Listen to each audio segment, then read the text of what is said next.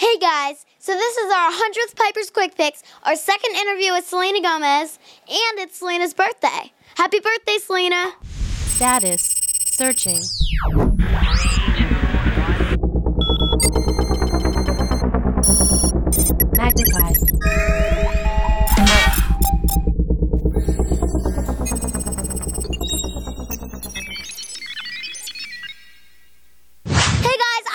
Reese from Piper's Picks TV, and I'm here with Selena Gomez.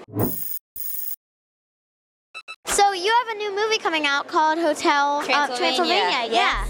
I'm So- very excited about it. So do you play Dracula's daughter? I do. I play Dracula's daughter. It's kind of my first animation, I guess, so I'm pretty excited about it. So you told me last time how you are starting to do more dark roles. You like to be bad? Uh, I don't necessarily say it's that. I just, you know, I'm, I'm just trying new things within my acting and stuff like that. So it's just fun stuff. I wouldn't necessarily label it that word. Last time I saw you, you were also at a charity event. Yes, I So it's definitely important to you. How'd you get involved with UNICEF?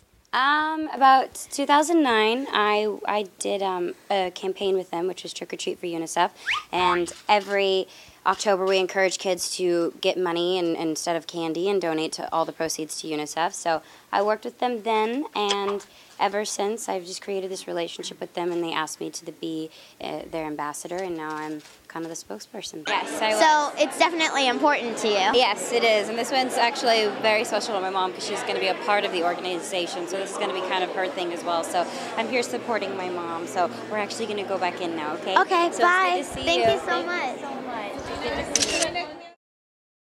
Hey guys, what do you think of Hotel Transylvania? You can check out the trailer at piperspicks.tv slash trailers. Also, tell us what you think on the comments. Bye!